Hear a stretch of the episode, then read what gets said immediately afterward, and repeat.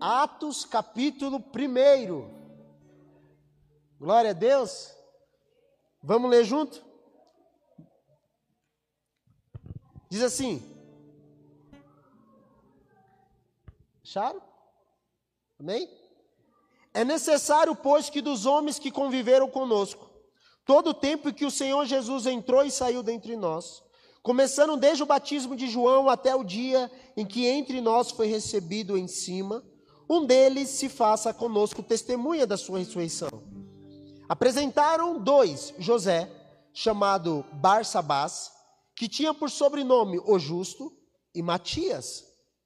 E orando disseram: Tu, Senhor, conhecedor dos corações de todos, mostra qual destes dois tens escolhido, para que tome parte nesse ministério apostolado, de que Judas se desviou, para ir para o seu próprio lugar. E lançando-lhe sorte, caiu a sorte sobre Matias, e por voto comum foi contado com os onze apóstolos. Feche os seus olhos.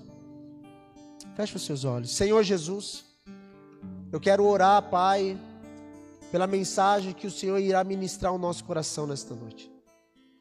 Pai, nós nos abrimos para que a tua palavra seja fixada e nós possamos, Senhor Deus, ser transformado pela tua glória. Espírito Santo, toca desde já os meus irmãos. Hoje o Senhor irá ministrar ao nosso coração um propósito, nos dá olhos para ver, ouvidos para ouvir e um coração para crer na tua palavra. Eu oro no nome de Jesus. Toca a nossa vida para a glória de Jesus. Amém. Amém. Glória a Deus. Sejam bem-vindos. Meu Deus, bem-vindo, meu pastor. Fica à vontade. Glória a Deus. Irmãos, quantos estão aqui pela primeira vez? Amém? Mais alguém? Glória a Deus. Sejam bem-vindos, tá? Em nome de Jesus, que Deus abençoe vocês. Vamos aplaudir Jesus, irmãos, pela vida dessas pessoas. Glória a Deus. Amém? Vamos lá, queridos. O nome da minha mensagem hoje é Escolhidos para um propósito. Diga, escolhido para um propósito. Meu Deus, mais forte, irmão. Escolhido para um propósito. Amém. Irmãos, particularmente eu por muitos anos, dia 12 agora que passou, dia das crianças, fizeram 19 anos do meu batismo. Eu me batizei no dia das crianças, no dia que eu nasci. E quando eu entrei na presença de Deus, quando eu fui para a igreja, eu percebi uma coisa. Em 52 dias eu já estava pregando o evangelho depois que eu me batizei. Depois que eu recebi Jesus, aliás.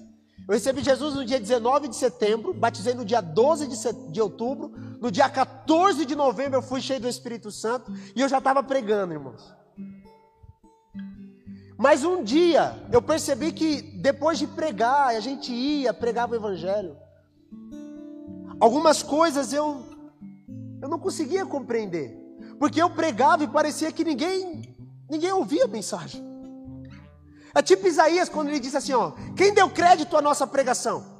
E a quem se manifestou o braço forte do Senhor? E por um instante nessa minha caminhada de fé, eu pensei: acho que Deus não me escolheu, não. Tipo igual você hoje está aí, acho que eu não fui escolhido por Deus. Parece que com todos flui, menos comigo. Quem já passou por isso, irmãos? Tá com vergonha de levantar a mão, né?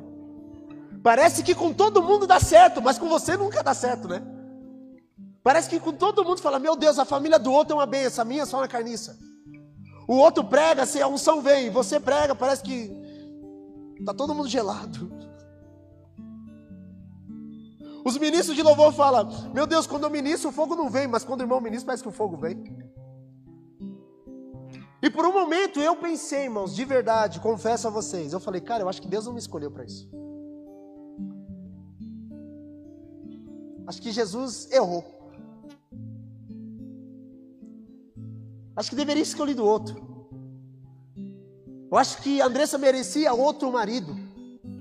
Eu acho que os meus filhos mereciam outro pai. Eu acho que os meus amigos mereciam outro amigo, menos eu. Porque de fato, irmãos, tem momento na nossa vida que vem essa seta diabólica. Que parece que não está dando certo, que aquilo que Jesus falou é mentira, parece que o propósito não vai se cumprir. E você não se sente escolhido por Senhor, pelo Senhor. Mas meditando no texto de Atos, eu já preguei sobre Atos, inclusive no discipulado, a gente passa por Atos. E eu me deparei com a vida de Matias. Me deparei com essa mensagem, com essa passagem que nós lemos. E a Bíblia diz assim: depois que Judas se enforcou, porque Judas é o traidor, Judas é aquele que trai, Judas se enforca, Jesus ele escolhe doze homens, mas um, irmãos, escolheu um caminho e ficou só onze, mas Jesus tinha escolhido doze. Faltava um para completar o time. E aí, quando o apóstolo Pedro vai falar com os irmãos que estão ali reunidos no cenáculo, dizendo assim: ó, a gente precisa completar a equipe que Jesus estabeleceu. Nós precisamos de mais um no nosso meio. Mas ele vai dar algumas diretrizes, ele vai falar assim: ó, é necessário que aquele que será levantado para estar entre nós, esse precisa necessariamente estar desde o início, desde quando Jesus foi batizado até o dia que ele foi assunto aos céus. E aí, de 120 mãos que estão orando, apresentaram-se dois, diga dois. Irmãos, grave isso. A Bíblia, ela não é um livro matemático, mas nos dá os números incríveis. Em 1 Coríntios diz que depois da ressurreição, Jesus apareceu quase a 500 irmãos, diga 500. Amém? No cenáculo, orando, temos 120 irmãos. 500 menos 120, quanto que fica? Quanto fica, irmão? 380. 380 vazam, vão embora. Dos 500 fica só 120. Mas quando é para ser levantado ao ministério, apresenta-se apenas dois dos 120. Que permaneceram desde o início, estava até o fim. E o Senhor bradou uma mensagem no meu coração sobre isso. O Senhor falou: Você foi escolhido para um propósito. Diga, eu fui escolhido para um propósito. Se você olhar em todos os evangelhos, Mateus, Marcos, Lucas e João, você não vai encontrar o nome de José, por sobrenome justo, e nem Matias, você não encontra. Esses homens estão desde quando Jesus, lá em Mateus capítulo 3, foi batizado.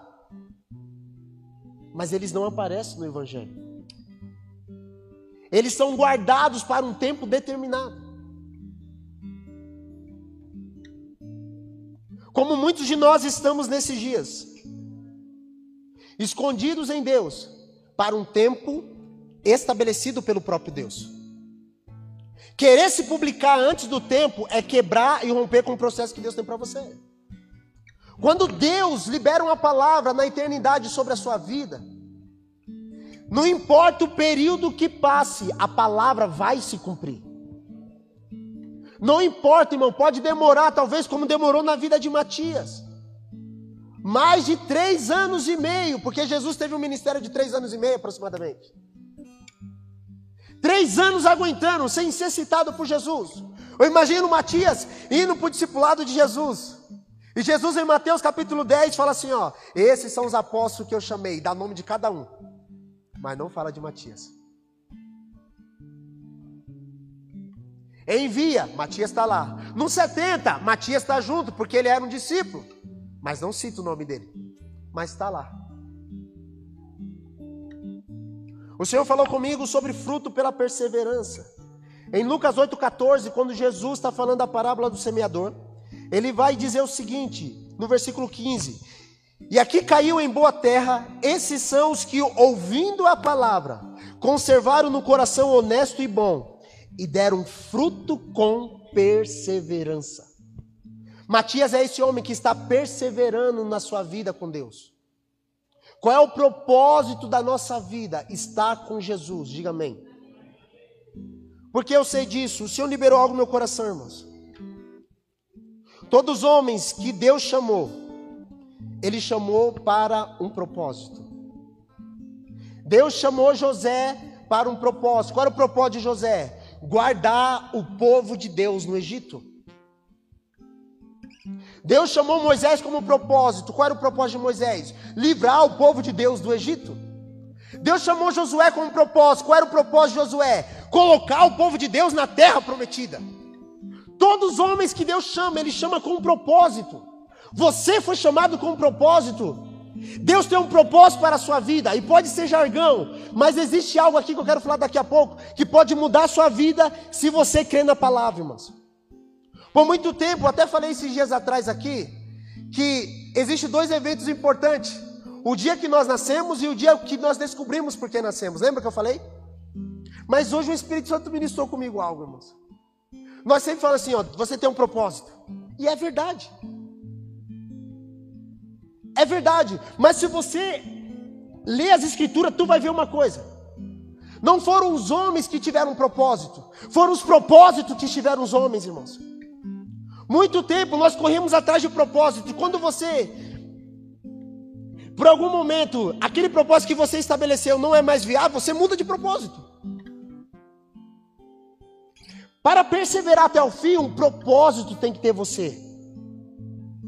E o propósito eu quero falar para vocês. Em Marcos, capítulo 3, versículo 14, diz que Jesus chamou os seus, os seus discípulos para ficar com ele, depois os enviou a pregar. Marcos 3,14 diz assim: e nomeou doze para que estivesse com ele e os mandassem a pregar. Qual é o propósito, irmãos, aqui dos discípulos? Está com? Diga, está com Jesus. Jesus é o nosso propósito de vida. Não são coisas que é o nosso propósito. Não são as coisas. O nosso propósito é uma pessoa. O nome dele é Jesus. Tu pode ter propósito na sua família, ter propósito nas suas finanças, ter propósito no seu ministério. Mas se o propósito não tiver você, você se perde. Porque tu muda de propósito muito rápido. Tu muda de propósito muito, muito rápido. Se o propósito não tem você, você é levado a mudar de propósito a cada semana. Tem um propósito de casar. Casou. A mulher ficou gorda, o homem perdeu os pila. Acabou o propósito. Mudou de propósito. Foi... Deus me revelou que eu tenho um outro propósito agora. Aí veio uma novinha desfilando. Luz na passarela, que lá vem ela. Aí vai para outro propósito. Irmãos, nada a ver. O propósito tem que ter você. Amém? Se o propósito te tem, você não quebra ele nunca. Efésios 4:11 diz que o Senhor levantou os seus ministérios, ele deu à igreja apóstolos, profetas, evangelistas, pastores e mestres. Deus deu. Quem tem esses homens é Deus. O ministério desses homens não foram eles que adquiriram. Deus deu. Porque Deus deu eles como propósito. Vocês estão conseguindo entender, meu irmão? Você pode estabelecer propósito na sua vida. Mas o propósito, propósito principal, que é o propósito de Deus, ele tem que tomar a sua vida, irmãos. Se sua família está dentro do propósito de Deus, já era, ela é inquebrável. Se sua casa está firmada na rocha, que é Cristo, pode vir até tempestade, chuvas, mas ela não não cai. Agora, se você firmar os seus propósitos em qualquer outra coisa, prime, no primeiro vento, cai por terra. Sabe o que o Espírito Santo ministra no meu coração? É que hoje em dia, não de a gente fazer um propósito com Deus, mas perguntar para Deus: Deus, qual é o seu propósito para mim? Mudou, irmãos. Mudou. Eu não quero estabelecer metas pessoais. Eu quero entender na eternidade, Jesus, o que, que o Senhor tem para a minha vida? O que, que o Senhor tem para minha casa? O que, que o Senhor tem para o meu ministério? Eu quero me adequar à tua palavra. Eu não vou manipular a tua palavra para que, eu me, para que o Senhor se adeque a mim. Não, não, não. Eu me submeterei totalmente à tua palavra. O que, que o Senhor quer, Senhor? Sabe por que as coisas às vezes não fluem? Porque você quer ser marido conforme você quer, não conforme a Bíblia diz. O seu padrão de esposa é conforme a, a influencer, não conforme as escrituras dizem. O seu padrão de discípulo é conforme aquele irmão que você talvez tenha uma referência, não conforme o que Jesus deixou estabelecido. E aí você recai. Nós não podemos, irmão, ser aqueles que vão olhar para a Escritura e fragmentar a palavra para entrar naquilo que nós queremos. Não, não, não. No meu espírito eu estou com uma palavra, irmão, já fazem dias. Eu até falei para alguns irmãos aqui no, no, no, particular, eu falei assim, ó, nós vamos, nem que seja sangrando, nós vamos se manter na palavra que Deus falou. Isso é a coisa mais maravilhosa. Porque a Bíblia diz que Jesus comprou com seu precioso sangue. Sabe o que o sangue representa? Moeda. Ele comprou. Sabe o que é isso? Quando a gente fala poder de compra, sabe o que é isso? Autoridade. Quando você sangra pelo Evangelho de Jesus, segundo a palavra que ele liberou, é gerado em você um nível de autoridade que você não tem ideia, meu irmão. O que você não pode é sair da palavra. Diga amém. Jesus chama os discípulos para estar com ele. E depois os envia a pregar. Primeiro é estar com Jesus, estar com um propósito, estar nele, estar com ele, viver com Jesus, sua família nele, suas finanças nele, seu coração nele, seus discípulos nele, o seu ministério nele, a sua saúde nele, tudo nele. E depois os envia a pregar. O que Jesus quer de nós, irmãos, como a irmã falou aqui, não é levantar das mãos apenas, é a nossa vida. O que Jesus espera do nosso coração não é uma canção, é uma vida entregue. A Bíblia diz que nós somos como sacrifício vivo, ofertados ao Senhor. E quando você se entrega a Deus, sabe o que acontece? Você é dele. Você entendeu o que eu disse? Tem coisa melhor do que viver na mão de Deus? O que, que tu acha, meu família?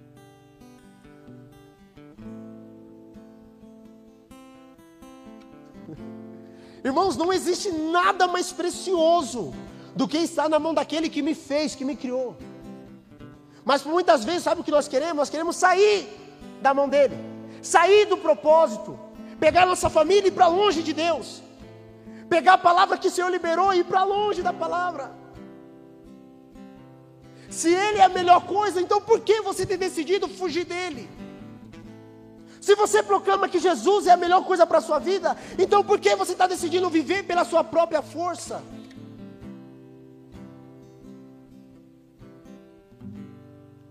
Se Jesus é o seu tudo, então por que você não entregou tudo seu para Ele?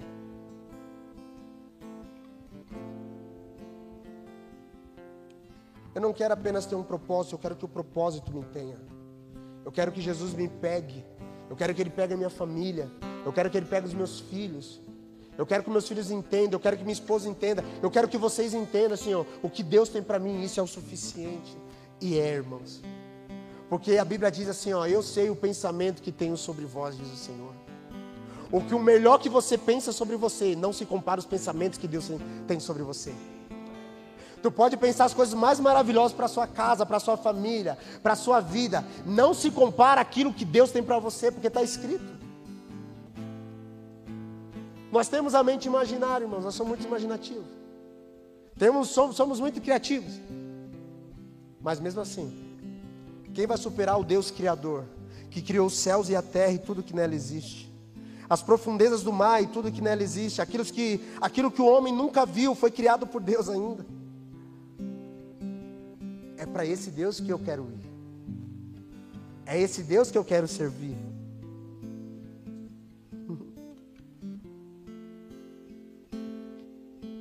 Diga, eu não, vou, não vou mudar de propósito. Porque o propósito me tem. Você conseguiu entender?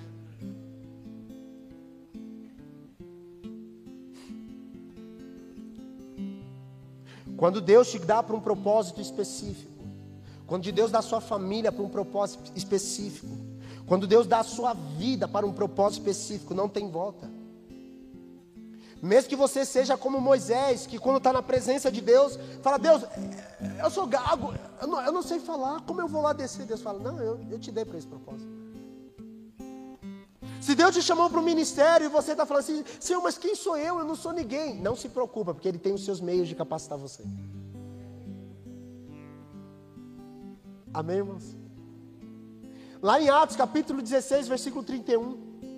Quando Paulo tem a visão daquele homem que ele vai para Macedônia, um homem macedônio que ele chega e está preso, aquele centurião que vai se matar, porque Paulo já está solto, né? Mas estava lá no cantinho.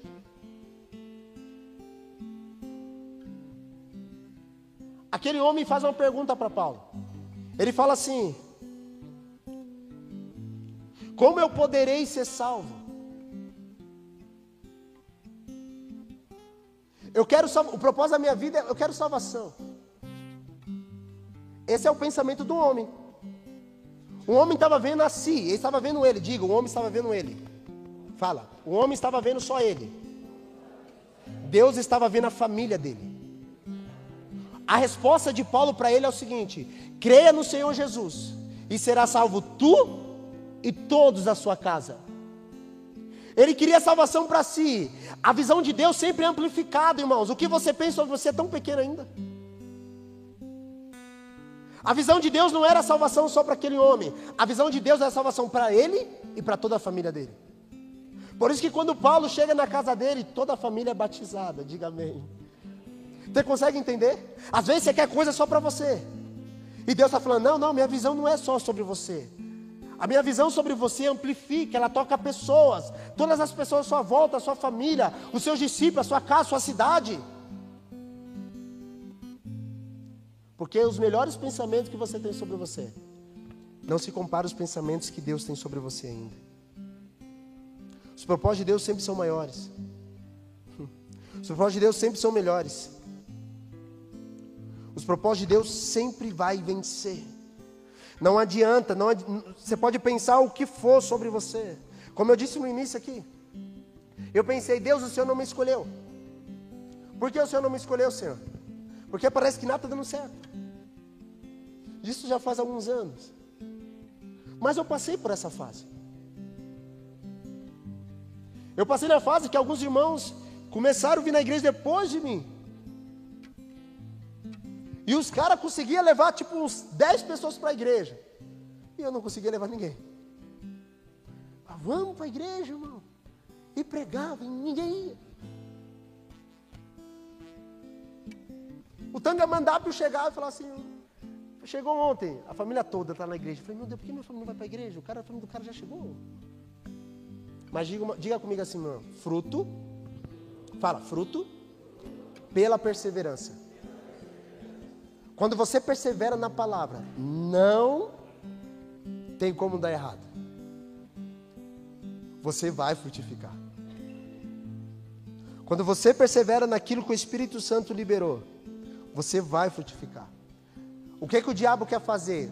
Desnortear a sua vida para que você desista, para que você abandone a fé, abandone o propósito, abandone o ministério, abandone a esposa, abandone os filhos. Mas quando você persevera na palavra, ela vai frutificar. Porque existe fruto que só vem com perseverança. Quer frutificar, irmãos? Quer frutificar de verdade? Persevera. Persevera naquilo que o Espírito Santo liberou. Persevera na palavra de Deus. Persevera na unção que o Espírito Santo tem liberado. Persevera nisso. Se você não perseverar, você vai ser apenas mais um que recebeu a mensagem, e aí os prazeres da vida, as coisas deste mundo, os espinhos sufocaram a palavra e ela não germinou, ela não frutificou.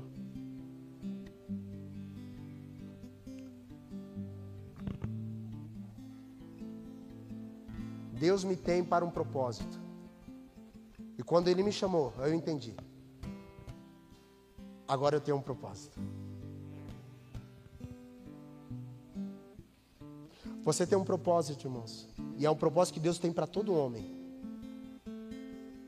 Você tem que se entregar a esse propósito. Sabe qual é?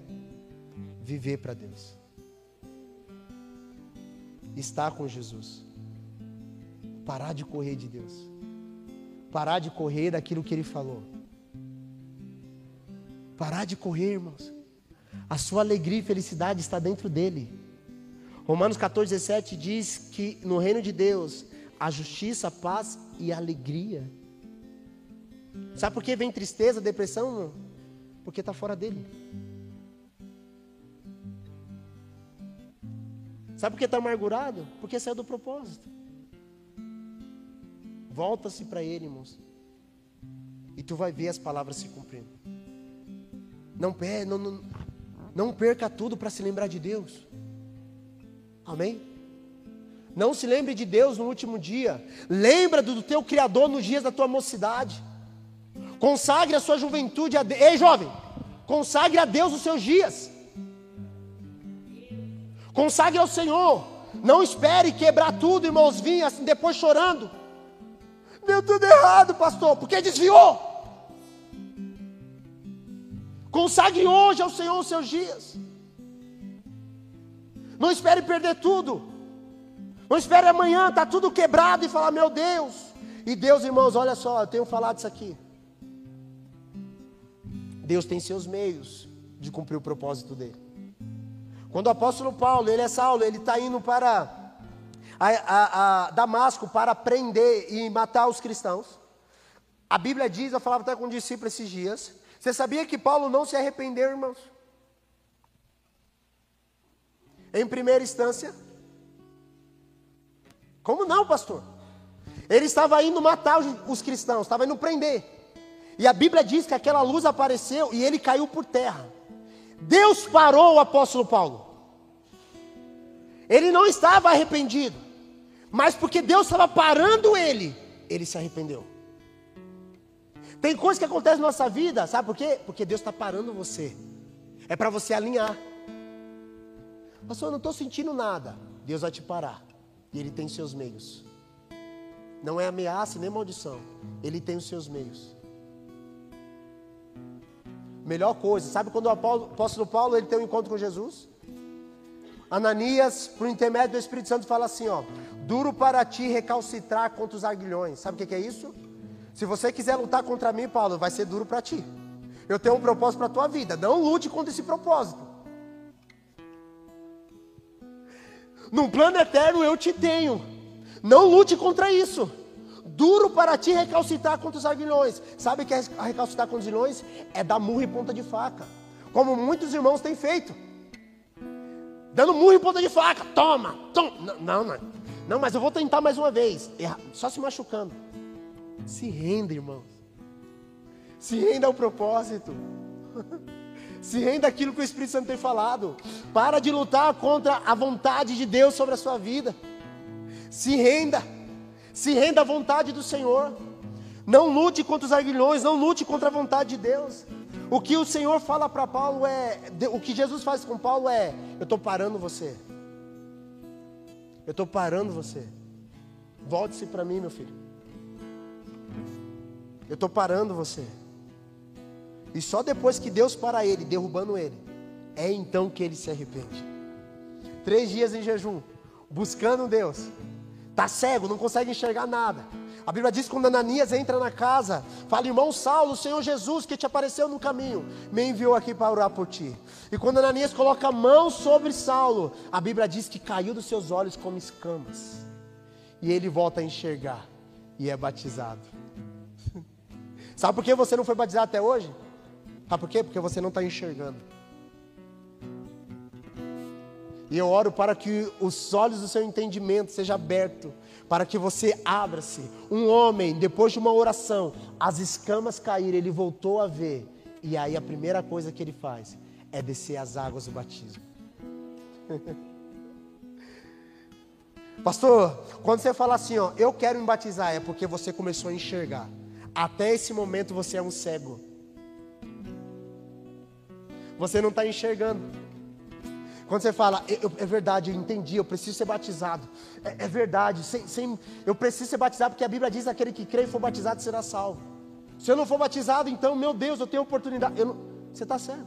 Quando você tem a consciência, a realidade do batismo, é porque você começou a enxergar os planos de Deus para a sua vida. Quem que é batizado, irmãos? Que é? Você se arrepende disso? Você entendeu, vocês que não são ainda, né? Mas isso não é por força nem por violência. O Espírito Santo tem que convencer você. É quando as escamas dos seus olhos caem. E você fala: Uau, agora eu entendi, eu preciso. Até então, nós estamos vivendo como cegos. Diga, eu tenho um propósito. E o propósito me tem.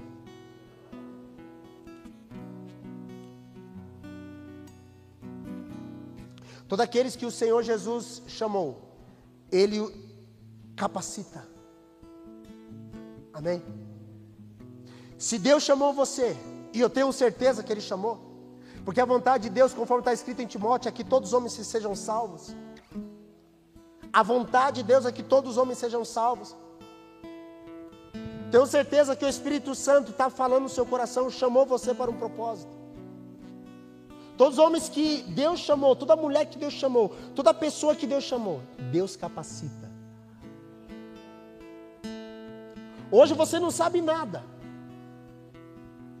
Você fala, mas Deus me chamou, fica tranquilo, Ele vai te capacitar, irmãos. E você vai frutificar. Amém? Eu já vou finalizar, irmãos. O que eu vejo no meu coração e eu quero liberar sobre você é para aqueles que dizem sim ao propósito. Entrarão, entrarão para a história na eternidade. O nome de cada um está escrito no livro da vida. Ou seja, entrou na história da eternidade. Todos que dizem sim para o propósito estão entrando para a história na eternidade. Os que dizem não para o propósito ficarão de fora. Mas os que dizem sim com apenas com a vida e não apenas com a boca, estão entrando para a história na eternidade. Eu quero convidar você hoje a dizer sim para o Senhor. Quero convidar você hoje a falar: Jesus, eu não vou desviar de nenhuma palavra que o Senhor liberou sobre mim. Eu vou, eu vou permanecer. E eu vou frutificar. Eu vou ficar na palavra. Pastor, mas eu estou tudo errado, pastor. Então se arrepende do seu pecado. Peça perdão ao Senhor e alinha seu coração. Você acha que Deus não está disposto a te perdoar? Quantos têm certeza que Deus perdoa? Deus está disposto a te perdoar. Agora a pergunta tem que ser feita ao contrário. Eu estou disposto a me arrepender? Se você está disposto a se arrepender, Deus está disposto a te perdoar, diga amém. Se você está disposto a se entregar, Deus está disposto a te receber. Se você está disposto, irmão, a dizer, eu não consigo, Deus está disposto a te capacitar para você fazer. É dessa forma que funciona no reino de Deus. Deus está disposto, mas você tem que estar também. Se coloque de pé, irmãos. Se coloque de pé.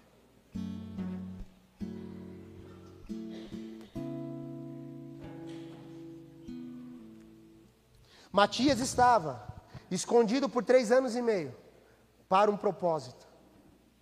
Quando chega em Atos 2, quando Pedro se levanta para pregar a sua primeira mensagem, a Bíblia diz assim: levantando-se Pedro, junto com os onze, Matias está no meio, fazendo parte do colegiado apostólico. Sabe o que significa isso? Ele perseverou e frutificou. Quer frutificar? Amém? Persevere. Persevere.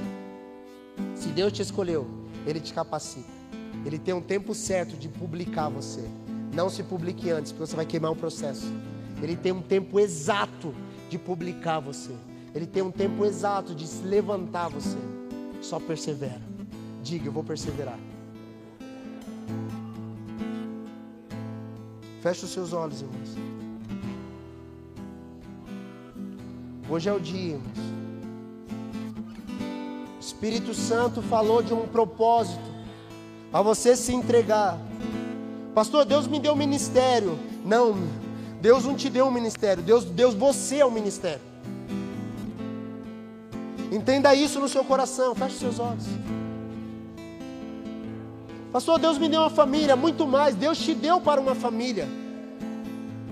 Você é um homem desta casa, você é a mulher desta casa. O propósito tem que ter você. Não foi você que me escolheu, disse Jesus, mas eu escolhi você. E vos nomeei para que você vá e dê fruto e o vosso fruto permaneça. É o propósito que Ele estabeleceu. Ele te escolheu, Ele te chamou. Se entregue a Ele, se entregue ao propósito. Diz: Senhor, eu não removerei um só centímetro da minha vida da tua palavra. Viverei nela, por ela, me movimentarei nela, cumprirei a palavra que o Senhor disse sobre mim. Se entregue hoje, irmão, se entregue. Se entregue ao propósito, se entregue. Se entregue a Jesus, se entregue. Não desvie nem para a direita nem para a esquerda. Não, não, não, não volte atrás, não retrocede. Avance para o alvo. Fala, Jesus, eu não vou voltar. Eu vou avançar. O Senhor me tem. Eu sou teu, e eu sou teu, eu sou teu, Senhor. Aleluia.